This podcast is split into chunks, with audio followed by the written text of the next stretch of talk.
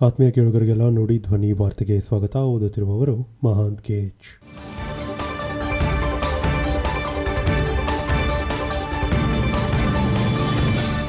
ಈಗ ಈ ದಿನದ ಪ್ರಮುಖ ಸುದ್ದಿಗಳು.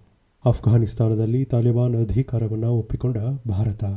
ಅಫ್ಘಾನಿಸ್ತಾನದಲ್ಲಿ ತಾಲಿಬಾನ್ ಅಧಿಕಾರವನ್ನು ಭಾರತ ಒಪ್ಪಿಕೊಂಡಿದೆ. ಅಫ್ಘಾನಿಸ್ತಾನದಲ್ಲಿ ತಾಲಿಬಾನ್ ಸರ್ಕಾರ ಅಧಿಕಾರಕ್ಕೆ ಬಂದರೆ ಅದನ್ನು ಅಧಿಕೃತ ಸರ್ಕಾರ ಎಂದು ತಾನು ಪರಿಗಣಿಸುವುದಿಲ್ಲ ಎಂದಿದ್ದ ಭಾರತ ಆಸ್ಟ್ರೇಲಿಯಾ ಜೊತೆಗೂಡಿ ಭಾನುವಾರ ಜಂಟಿ ಹೇಳಿಕೆ ನೀಡಿದೆ. ಸರ್ಕಾರದ ಪ್ರತಿನಿಧಿಗಳಾಗಿ ತಾಲಿಬಾನ್ ಅಧಿಕಾರ ಹೊಂದಿರುವುದನ್ನು ಒಪ್ಪಿಕೊಂಡಿದೆ.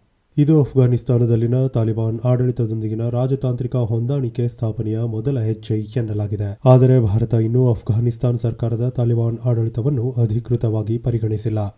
ಆಸ್ಟ್ರೇಲಿಯಾ ಮತ್ತು ಭಾರತದ ವಿದೇಶಾಂಗ ಹಾಗೂ ರಕ್ಷಣಾ ಸಚಿವರ ಟೂ ಪ್ಲಸ್ ಟೂ ಸಭೆಯ ಬಳಿಕ ಈ ಜಂಟಿ ಹೇಳಿಕೆ ನೀಡಲಾಗಿದೆ.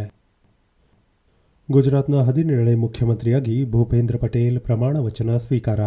ಗುಜರಾತ್ನ ಮುಖ್ಯಮಂತ್ರಿಯಾಗಿದ್ದ ವಿಜಯ್ ರೂಪಾನಿ ತಮ್ಮ ಸ್ಥಾನಕ್ಕೆ ರಾಜೀನಾಮೆ ನೀಡಿ ಎರಡು ದಿನಗಳ ಬಳಿಕ ಗುಜರಾತ್ನ ಹದಿನೇಳನೇ ಸಿಎಂ ಆಗಿ ಪಟೇಲ್ ಅಧಿಕಾರಕ್ಕೇರಿದ್ದಾರೆ.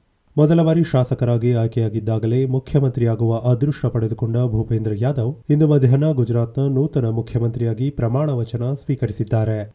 ಗುಜರಾತ್ನ ಗಾಂಧಿನಗರದಲ್ಲಿ ನಡೆದ ಸರಳ ಸಮಾರಂಭದಲ್ಲಿ ರಾಜ್ಯಪಾಲ ಆಚಾರ್ಯ ದೇವವೃತ ಅವರು ಪ್ರತಿಜ್ಞಾ ವಿಧಿ ಬೋಧಿಸಿದರು. ಗೃಹ ಸಚಿವ ಅಮಿತ್ ಶಾ ಹಾಗೂ ವಿವಿಧ ರಾಜ್ಯಗಳ ಮುಖ್ಯಮಂತ್ರಿಗಳು ಪ್ರಮಾಣ ವಚನ ಸ್ವೀಕಾರ ಸಮಾರಂಭಕ್ಕೆ ಹಾಜರಾಗಿದ್ದರು. ಹರಿಯಾಣ ಸಿಎಂ ಮನೋಹರ್ ಲಾಲ್ ಖಟ್ಟರ್, ಮಧ್ಯಪ್ರದೇಶದ ಸಿಎಂ ಶಿವರಾಜ್ ಸಿಂಗ್ ಚೌಹಾಣ್, ಗೋವಾ ಸಿಎಂ ಪ್ರಮೋದ್ ಸಾವಂತ್ ಮುಂತಾದವರು ಉಪಸ್ಥಿತರಿದ್ದರು. ಅಲ್ಲದೆ ಭೂಪೇಂದ್ರ ಪಟೇಲ್ ಅವರಿಗೆ ಪ್ರಧಾನಿ ನರೇಂದ್ರ ಮೋದಿ ಟ್ವಿಟರ್ನಲ್ಲಿ ಶುಭ ಹಾರೈಸಿದ್ದಾರೆ. ಸ್ಪೇಸ್ ಎಕ್ಸ್ನಿಂದ ಮೊದಲ ಬಾರಿಗೆ ವೃತ್ತಿಪರ ಗಗನಯಾತ್ರಿಗಳಲ್ಲದ ನಾಲ್ವರು ಬಾಹ್ಯಾಕಾಶಕ್ಕೆ. ಎಲಾನ್ ಮಸ್ಕ್ ಅವರ ಸ್ಪೇಸ್ ಎಕ್ಸ್ ಸಂಸ್ಥೆ ಇದೇ ಮೊದಲ ಬಾರಿಗೆ ವೃತ್ತಿಪರ ಗಗನಯಾತ್ರಿಗಳಲ್ಲದ ನಾಲ್ವರನ್ನು ಬಾಹ್ಯಾಕಾಶಕ್ಕೆ ಕಳುಹಿಸಲಿದೆ. ಇನ್ಸ್ಪಿರೇಷನ್ ಫೋರ್ ಎಂಬ ಹೆಸರಿನ ಈ ಯೋಜನೆಯಲ್ಲಿ ಶಿಫ್ಟ್ ಫೋರ್ ಸಂಸ್ಥೆಯ ಸಂಸ್ಥಾಪಕ, ಸಿಇಒ ಹಾಗೂ ಡ್ಯಾಕನ್ ಇಂಟರ್ನ್ಯಾಷನಲ್ ಹೆಸರಿನ ಯುಎಸ್ ಏರ್ ಫೋರ್ಸ್ ಪೈಲಟ್ಗಳಿಗೆ ತರಬೇತಿ ನೀಡುವ ಕಂಪನಿಯ ಸಂಸ್ಥಾಪಕರಾಗಿರುವ ಜೆರೆಡ್ ಐಸಾಕ್ಮನ್, ಸೇಂಟ್ ಜೂಡ್ಸ್ ಆಸ್ಪತ್ರೆಯ ವೈದ್ಯಕೀಯ ಸಹಾಯಕಿ ಹೆಲಿ ಆರ್ಸೆನಾಕ್ಸ್ ಭೂವಿಜ್ಞಾನ ವಿಷಯದ ಪ್ರಾಧ್ಯಾಪಕಿ ಸಿಯಾನ್ ಫ್ರೋಕ್ಟರ್, ಅಮೆರಿಕ ವಾಯುನೆಲೆಯಲ್ಲಿ ಸೇವೆ ಸಲ್ಲಿಸಿರುವ ಕ್ರಿಸ್ ಸಂಬೋಸ್ಕಿ ಬಾಹ್ಯಾಕಾಶಕ್ಕೆ ಈ ಮೂಲಕ ಹಾರಲಿದ್ದಾರೆ. ಮಹಾತ್ಮ ಗಾಂಧಿ ನೆಹರು ಕೂಡ ಉಗ್ರರಾಗಿದ್ದರು. ಹೇಳಿಕೆ ನೀಡಿ ಎಡವಟ್ಟು ಮಾಡಿಕೊಂಡ ಮೌಲಾನಾ ಅರ್ಷದ್ ಮದಾನಿ. ತಾಲಿಬಾನ್ ಉಗ್ರರನ್ನು ಸಮರ್ಥಿಸಿಕೊಳ್ಳುವ ಭರದಲ್ಲಿ ಜಮಿಯತ್ ಉಲ್ಮಾ ಇ ಹಿಂದ್ ರಾಷ್ಟ್ರೀಯ ಅಧ್ಯಕ್ಷ ಮೌಲಾನಾ ಅರ್ಷಾದ್ ಮದಾನಿ ಅವರು, ಮಹಾತ್ಮ ಗಾಂಧಿ ಮತ್ತು ಜವಾಹರ್ಲಾಲ್ ನೆಹರು ಕೂಡ ಉಗ್ರರಾಗಿದ್ದರು ಎಂದು ಹೇಳಿದ್ದಾರೆ. ಸ್ವಾತಂತ್ರ್ಯವು ಎಲ್ಲರ ಹಕ್ಕು. ತಾಲಿಬಾನಿಗಳು ದಾಸ್ಯದಿಂದ ಹೊರಬಂದು ಸ್ವಾತಂತ್ರ್ಯ ಅನುಭವಿಸುತ್ತಿದ್ದಾರೆ. ಇದು ಭಯೋತ್ಪಾದನೆಯಾದಲ್ಲಿ ಮಹಾತ್ಮ ಗಾಂಧಿ ಹಾಗೂ ನೆಹರು ಕೂಡ ಉಗ್ರರೇ ಆಗಿದ್ದರೂ ಬ್ರಿಟಿಷರ ವಿರುದ್ಧ ಹೋರಾಡಿದವರೆಲ್ಲರೂ ಉಗ್ರರೇ ಎಂದು ಮದಾನಿ ಹೇಳಿದ್ದಾರೆ. ಆಸ್ಕರ್ ಫರ್ನಾಂಡಿಸ್ ನಿಧನಕ್ಕೆ ಕಾಂಗ್ರೆಸ್ ಮುಖಂಡರಿಂದ ಸಂತಾಪ.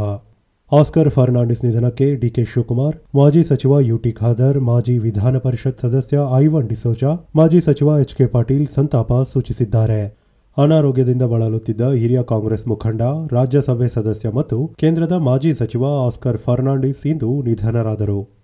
ಜುಲೈನಲ್ಲಿ ಮನೆಯಲ್ಲಿ ಯೋಗ ಮಾಡುತ್ತಿದ್ದ ವೇಳೆ ಬಿದ್ದು ತಲೆಗೆ ಪೆಟ್ಟು ಮಾಡಿಕೊಂಡಿದ್ದ ಅವರು ಮಂಗಳೂರಿನ ಖಾಸಗಿ ಆಸ್ಪತ್ರೆಯಲ್ಲಿ ಚಿಕಿತ್ಸೆ ಪಡೆದುಕೊಳ್ಳುತ್ತಿದ್ದರು. ಆದರೆ ಚಿಕಿತ್ಸೆ ಫಲಿಸದೆ ಇಂದು ಕೊನೆಯುಸಿರೆಳೆದಿದ್ದಾರೆ ಕರ್ನಾಟಕ ವಿಧಾನಸಭೆ ಅಧಿವೇಶನ ಅಗಲಿದ ಗಣ್ಯರಿಗೆ ಸಂತಾಪ ಸೂಚನೆ. ವಿಧಾನಸಭೆ ಮೊದಲ ದಿನದ ಕಲಾಪದಲ್ಲಿ ಅಗಲಿದ ಮೂವತ್ತೊಂದು ಗಣರಿಗೆ ಸಂತಾಪ ಸೂಚನೆ ಸಲ್ಲಿಸಲಾಯಿತು. ಅದರ ಜೊತೆಗೆ ಕೋವಿಡ್ನಿಂದ ಮೃತಪಟ್ಟವರಿಗೂ ಸಂತಾಪ ಸೂಚಿಸಲಾಯಿತು. ಸಂತಾಪ ಸೂಚನೆ ನಿರ್ಣಯ ಮಂಡನೆಯನ್ನು ಸ್ಪೀಕರ್ ವಿಶ್ವೇಶ್ವರ ಹೆಗಡೆ ಕಾಗೇರಿ ಮಾಡಿದರು. ಬಳಿಕ ಸಂತಾಪ ಸೂಚನೆ ನಿರ್ಣಯದಡಿ ಸಿಎಂ ಬಸವರಾಜ್ ಬೊಮ್ಮಾಯಿ ಮಾತನಾಡಿ ಅಗಲಿದ ಗಣ್ಯರ ಕೊಡುಗೆಗಳನ್ನು ನೆನಪಿಸಿಕೊಂಡರು.